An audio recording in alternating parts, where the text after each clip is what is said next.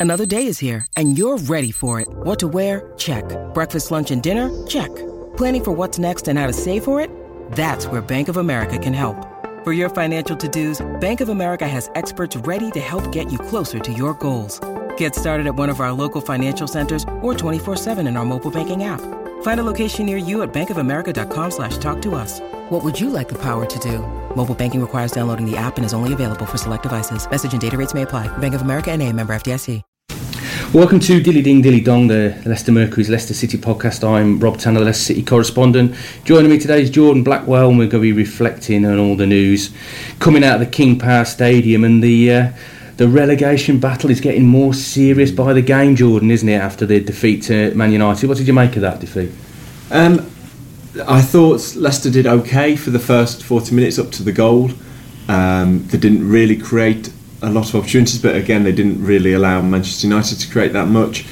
But as soon as that goal went in, you you could almost see the confidence drain out of them, uh, and from there, Manchester United were fairly comfortable. They seemed to get into their flow a little bit more.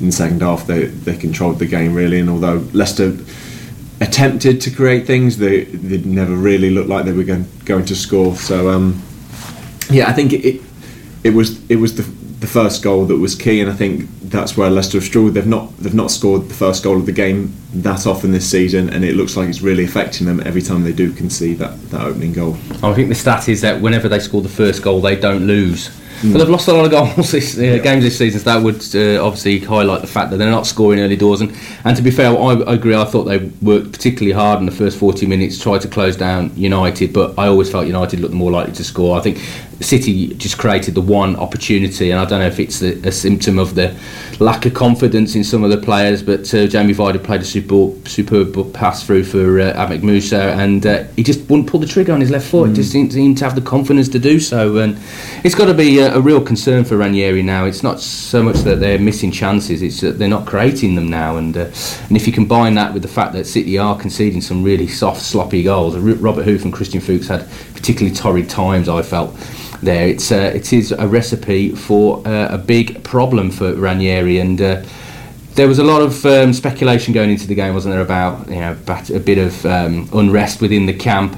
Claudio not. Um, talking to or not conferring with his backroom team as much as he did last season. Some of the players feeling a bit disillusioned with life at the moment and uh, a bit confused about what Claudio's doing in the tactics. There was even uh, a suggestion that he changed to a uh, back three just two hours before the Copenhagen game away in Copenhagen. So, you know, if he, he is doing that, then that's going to cause a lot of confusion. We have seen some of the players at the time looking a bit baffled on the pitch, but. Uh, they've, in the last few games, though, they've gone back to that traditional 4-4-2, but it still isn't working. What can they do to turn it around, Jordan?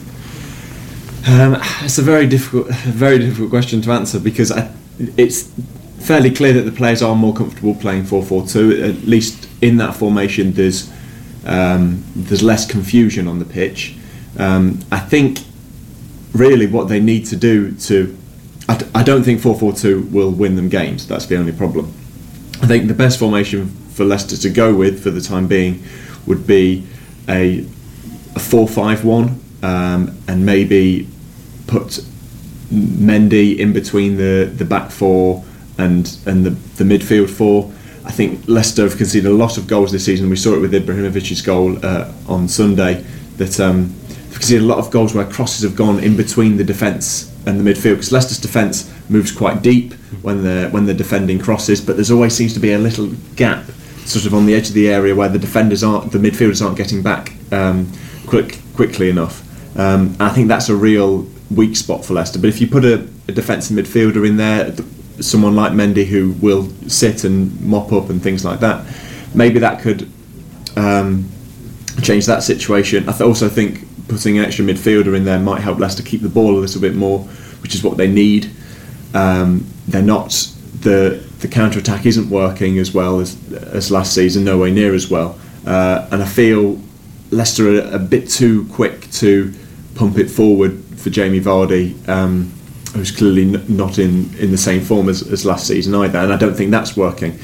So more possession is needed, and I think an extra midfielder might help with that. I think Slimani's return could could help if he was to, to play up front as the as the lone striker. I think um, if Mahrez and Albrighton or Demarai Gray, who I thought was pretty good uh, when he came on on Sunday, um, those sorts of players can get into positions and they can provide some money with with some decent crosses. I think he's shown in the few games he's played so far that he can he can get some goals. I think more importantly than uh, tactical changes, there's got to be a change of attitude. I think. I mean, I think the statistics uh, last season about Leicester City outworking sides, they did work incredibly hard, and teams couldn't match them for that work rate, and that led to a lot of their success. But the stats this season have been very different, haven't they, Jordan, about in terms of the work rate and, the, and yards and miles covered? Yes, I think there's been you know a lot of made, a lot of it was made last season when you know the amount of distance covered, and Leicester always seem to top those um, statistics, and particularly with the tackles made. I know that um, obviously N'Golo Kante made a lot of those tackles, but even so, the team as a whole made a lot. Whereas we saw, um, so like last Tuesday, for example, when Leicester played Burnley, Leicester as a team made eight tackles, whereas N'Golo Kante made 14 mm. in one game for Chelsea against Liverpool. Um, and I think that's you know that's that's part of the work rate. If you if you're working hard, you'll get in opportu- you'll get opportunities to make tackles and and press higher up the pitch. Um, it's quite. It's not the be all and end all, make it running more than the, your opponent, but I think for a team like Leicester, who perhaps lack a little, uh, perhaps lack quality compared to some of their opponents, it is um, extremely important. So when they're playing the, the top teams, the teams like Manchester United, they they have to outwork them um, against other teams around them. It's probably not probably quality on the ball is more important, but um, certainly I would agree. I think there's clearly not been quite the same effort uh, as we saw last season. Oh, obviously, comparisons are going to be made with the uh, the side from two years ago. Now that side didn't possess that squad didn't possess the quality I felt that this squad's got now.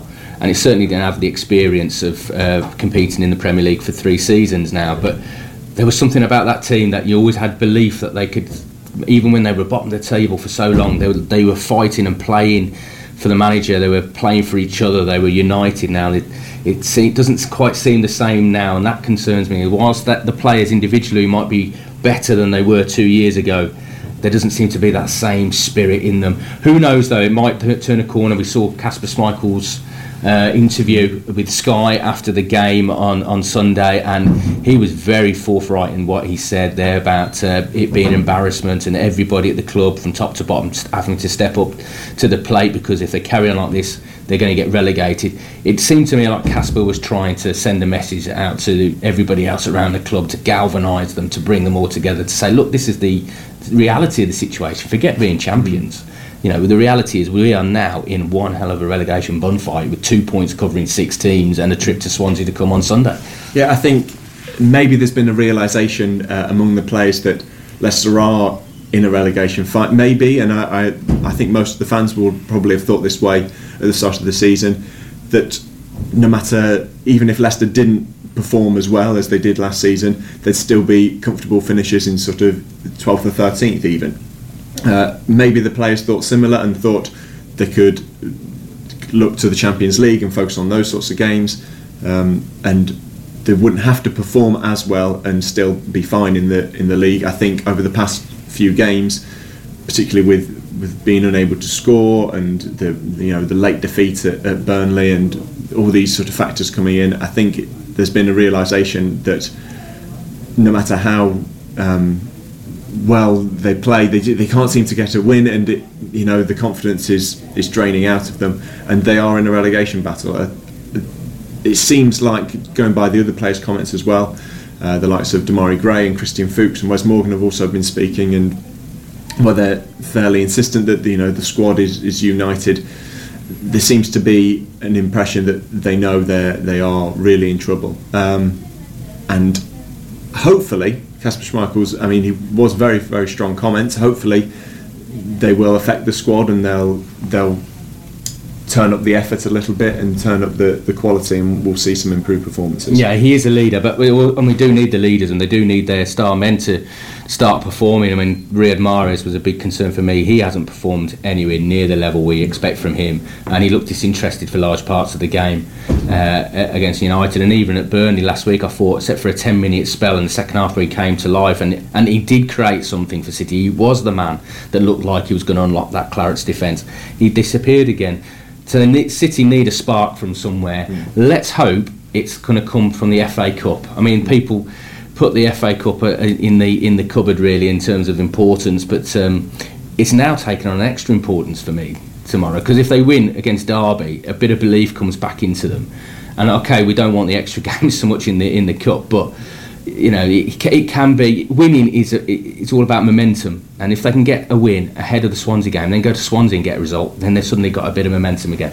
Yes, uh, I also th- I would probably look at it from a, a, a more negative point of view and say that a defeat uh, against Derby would make things worse. Not necessarily that a win would make things better, but I think losing to uh, a local rival who are in the division below um, really would, just be another blow to to City's confidence. Um, although that depends on the, the team selection, I would say. I think there is a possibility, given how given how crucial the game against Swansea is, I feel like Ranieri might choose players that we won't see on Sunday, the likes of Bartosz Kapustka and Yohan Benalouane. Um, maybe might get runouts for the first time uh, this season.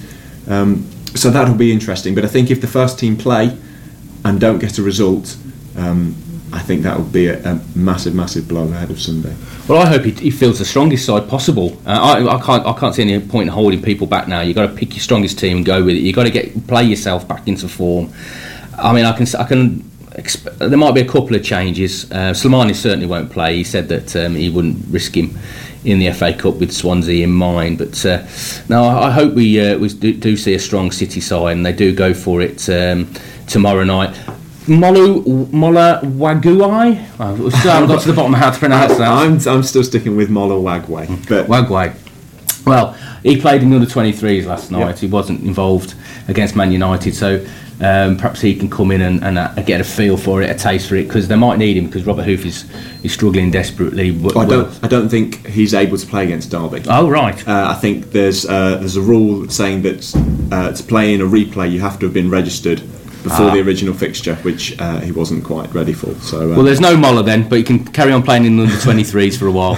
Uh, right, so um, yes, we've got a press conference this afternoon. Claudio Ranieri will be meeting with the, the media. There'll be lots of difficult questions, I can imagine, that Claudio will have to uh, deal with. His press conference last week was um, was a little bit more strange and tense than we've seen in, in the past. So uh, uh, there'll be lots of questions again, I imagine, about his own future. Um, but uh, we'll certainly bring you all the uh, reaction on the Mercury website and on our Facebook page as well.